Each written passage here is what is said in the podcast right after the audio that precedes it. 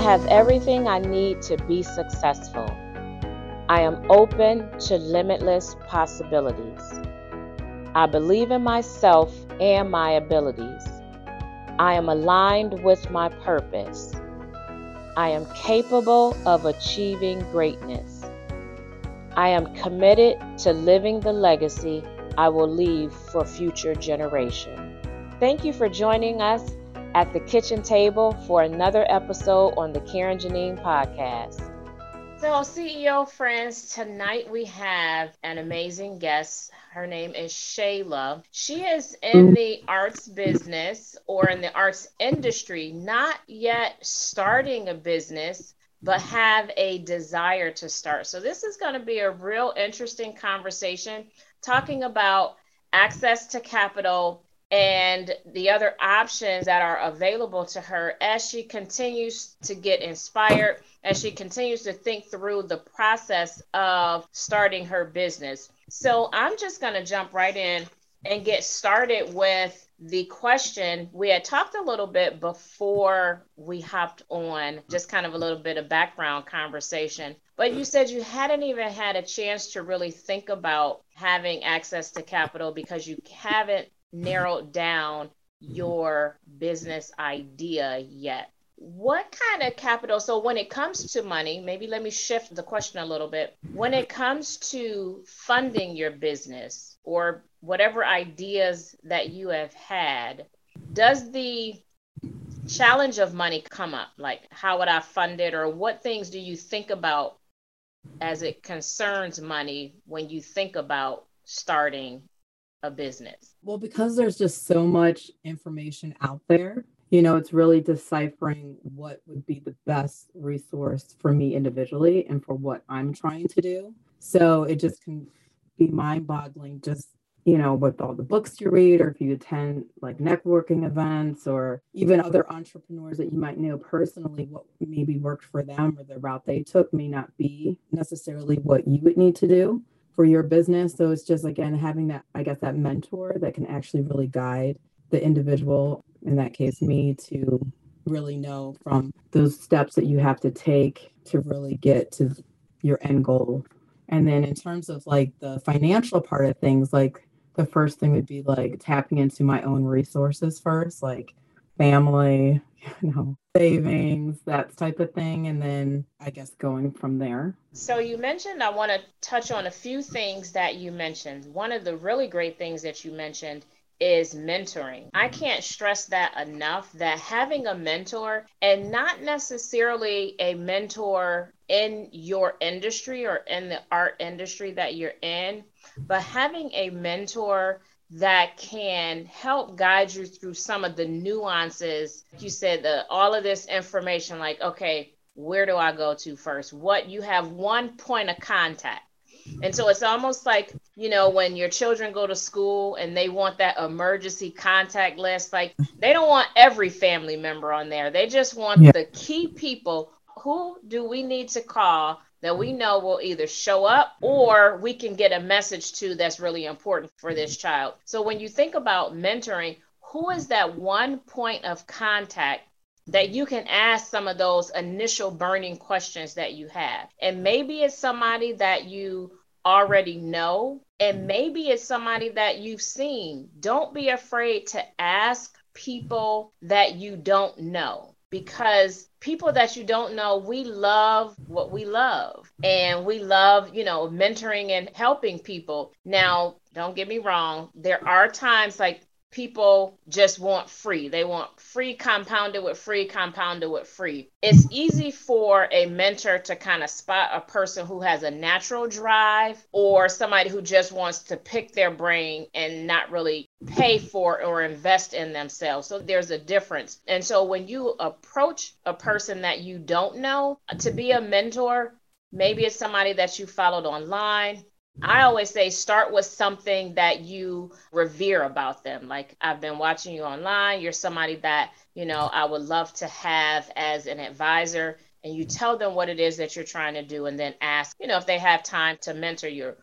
like I said, I would encourage you to tap into the network that you have, but don't be afraid to look outside of that as well. And sometimes we get comfortable with what we are comfortable with because we don't want to go outside. But the connections and the magic happens outside of our comfort zone. So that was the first thing I wanted to that's good out. point. One of the other things you said with all of this information, like, okay, where do I even go? Like, what do I even start with? I would say kind of start with the end in mind.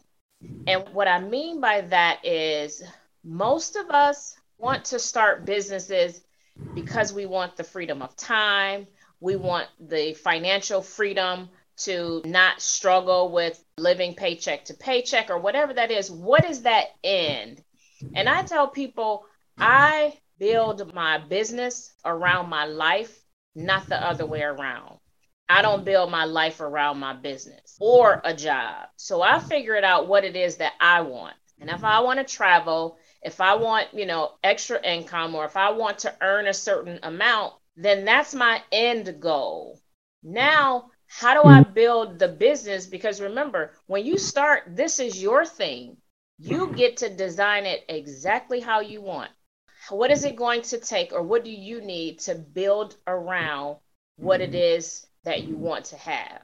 You've got a kid that's going to college and maybe you want to be able to have the freedom to you know travel back and forth going to college. And you make all of that and you write that down into your plan so to speak because then it's going to help shape okay now what do i need to make that happen? Like how much money does my business need to earn in order for me to make that happen? So I say start with the end goal in mind, and that end goal is what do you want your life to look like? And then build your business around that. Don't build the business and then try to fit your life in. That's where a lot of us get frustrated we get stressed and then we eventually get burned out and we want to tap out yeah you also mentioned about tapping into your own resources now there was a time where access to capital was a lot more difficult than it is now.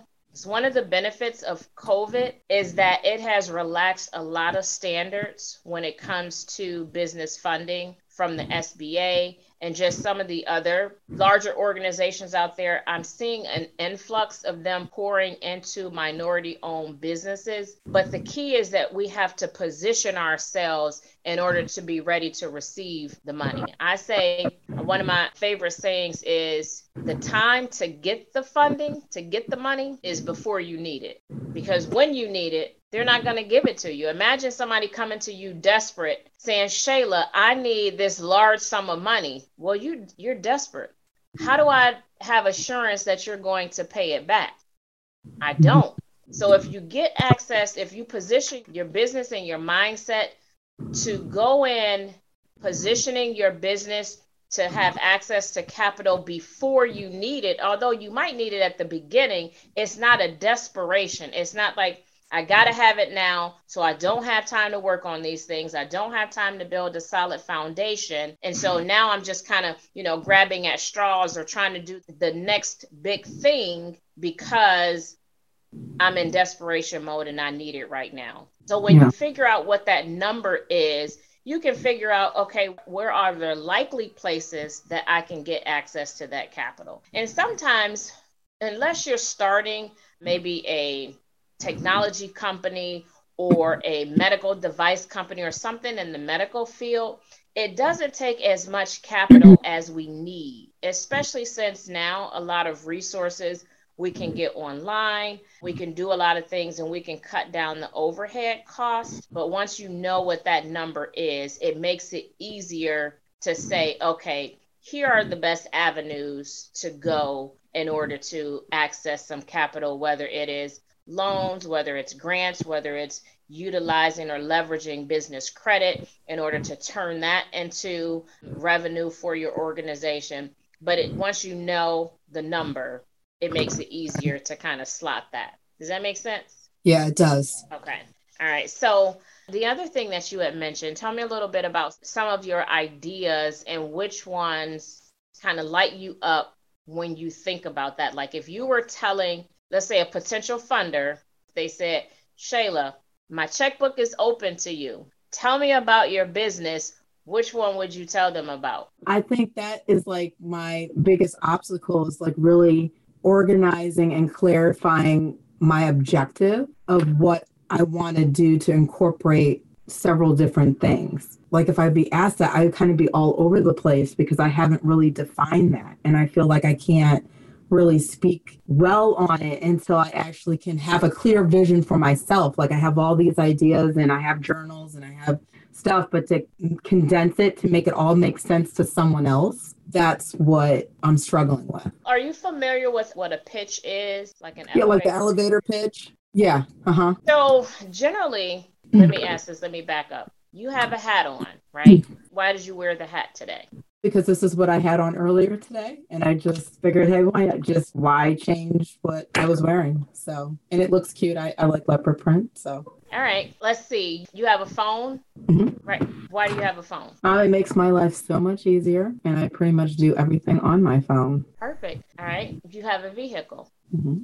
Why do you have a vehicle? It gets me to point A to B, and it makes my life simpler, and I'm independent, so I can go when I want. So each of those things I asked you about solved a problem for you, right? Mm-hmm. So when you think about condensing your ideas and even conveying it to somebody whether you are and i want to uh, mention this because sometimes when we think about bootstrapping with you know families and friends we think that we can just go and because they love us we can just kind of tell them anything and say i just need you to give me some money so i could you know start this business. But think about if we framed our language even with those that we love that we want to bootstrap or help us to bootstrap, give us some funds, or even tap into our own fund. Tell yourself, why do I deserve you to give you my hard earned money? Why do you need my hard earned money to do what it is that you're doing? And how can you reassure me? And me could be self, me could be a parent, me could be a very close family relative. But why should I give you my money? And how can you assure me that you're going to pay me back?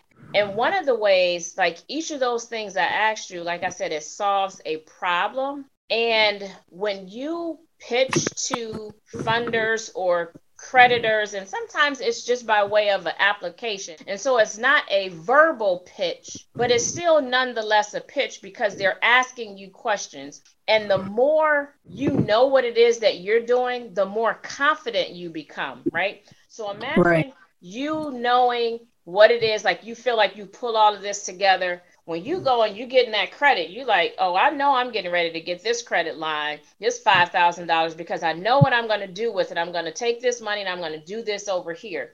So mm-hmm. think about what problem do you want to solve? Because mm-hmm. people buy solutions to problems.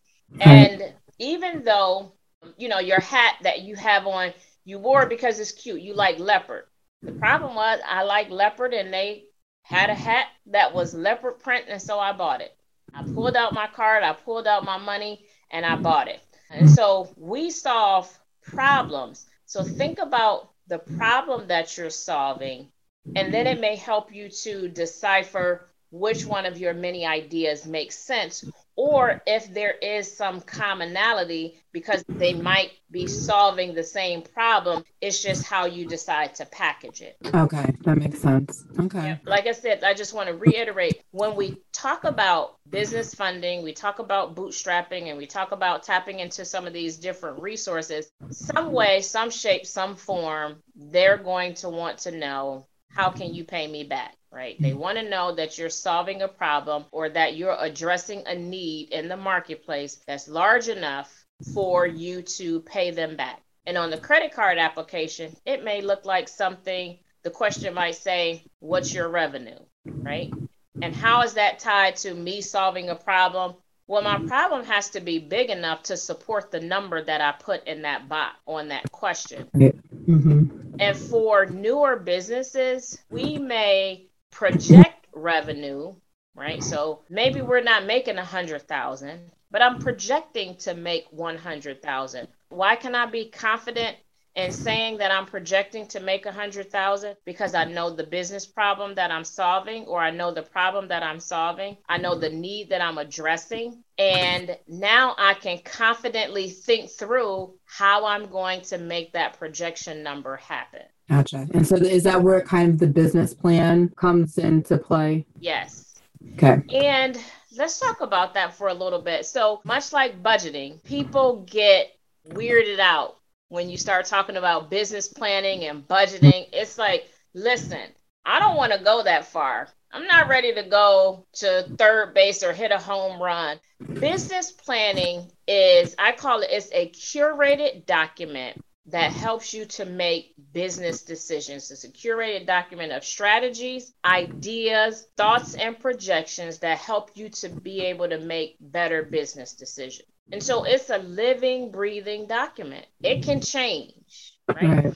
Mm-hmm. I just got done doing a business plan for it was a business plan for myself and what they wanted to know, they wanted to be able to see that I had a business acumen and that I was able to formulate and put together a comprehensive business plan that showed I had leadership skills and that I knew how to hire, recruit, and train people.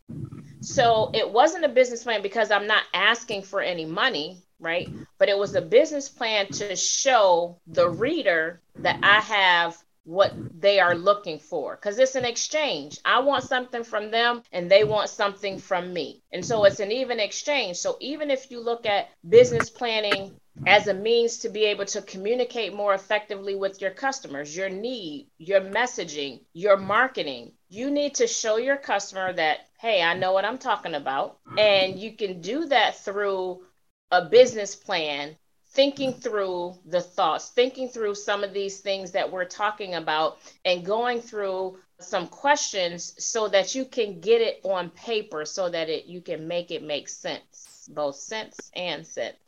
Gotcha. Um, so business planning, some business plans like the one that I did that I just submitted today was like 21 pages. I have another one that I've got to work on. It's probably going to end up being about 35 pages. But it just depends again. Like I've done one page business plans, and a lot of times that's where I may start with newer entrepreneurs because what I'm trying to do is get you out of your head and onto paper. A problem.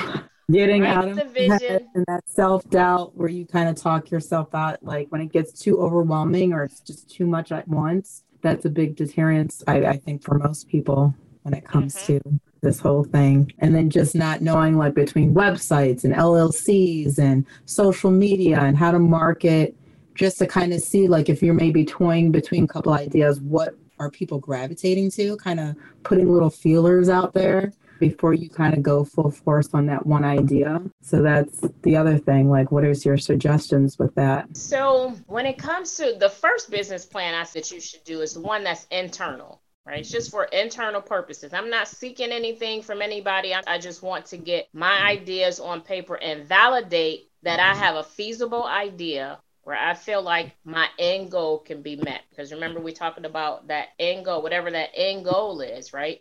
So, what I would say is when you start to narrow down, you start with the problem, right? What problem am I solving? Then some of those other things like marketing, website, that is not necessary all the time. Like people focus on that, and I'm not saying at some point it may be, but people mm-hmm. need to know that you can solve my problem. And I don't necessarily need a fancy website, it needs to be functional.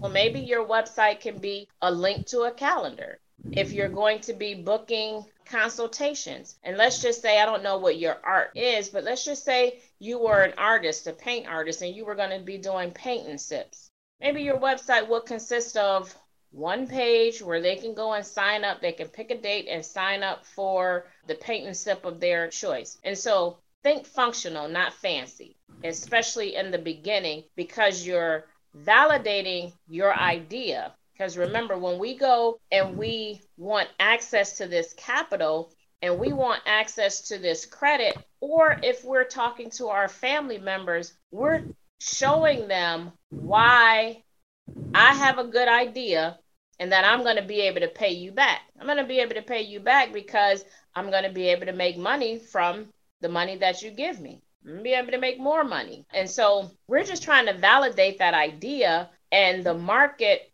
helps us to do that, you know, when we make things functional. We may not be ready for fancy yet. Right. So a lot of times what you'll see on the internet is you might see the person, I don't know, 10, 15, 20 years down the line, right? And you're like, their website looks good, their marketing looks amazing. Do I need all of that? Ask them to see their very first website. Ask yeah. them to see their very first piece of marketing. It probably mm-hmm. doesn't look the same. Yeah. Everybody had a day one. And sometimes we may get in the habit of comparing our day one to somebody's day 10,000 and saying, mine's doesn't measure up. You have no idea what day they're on. Start where you are and grow from there. You can navigate your own path.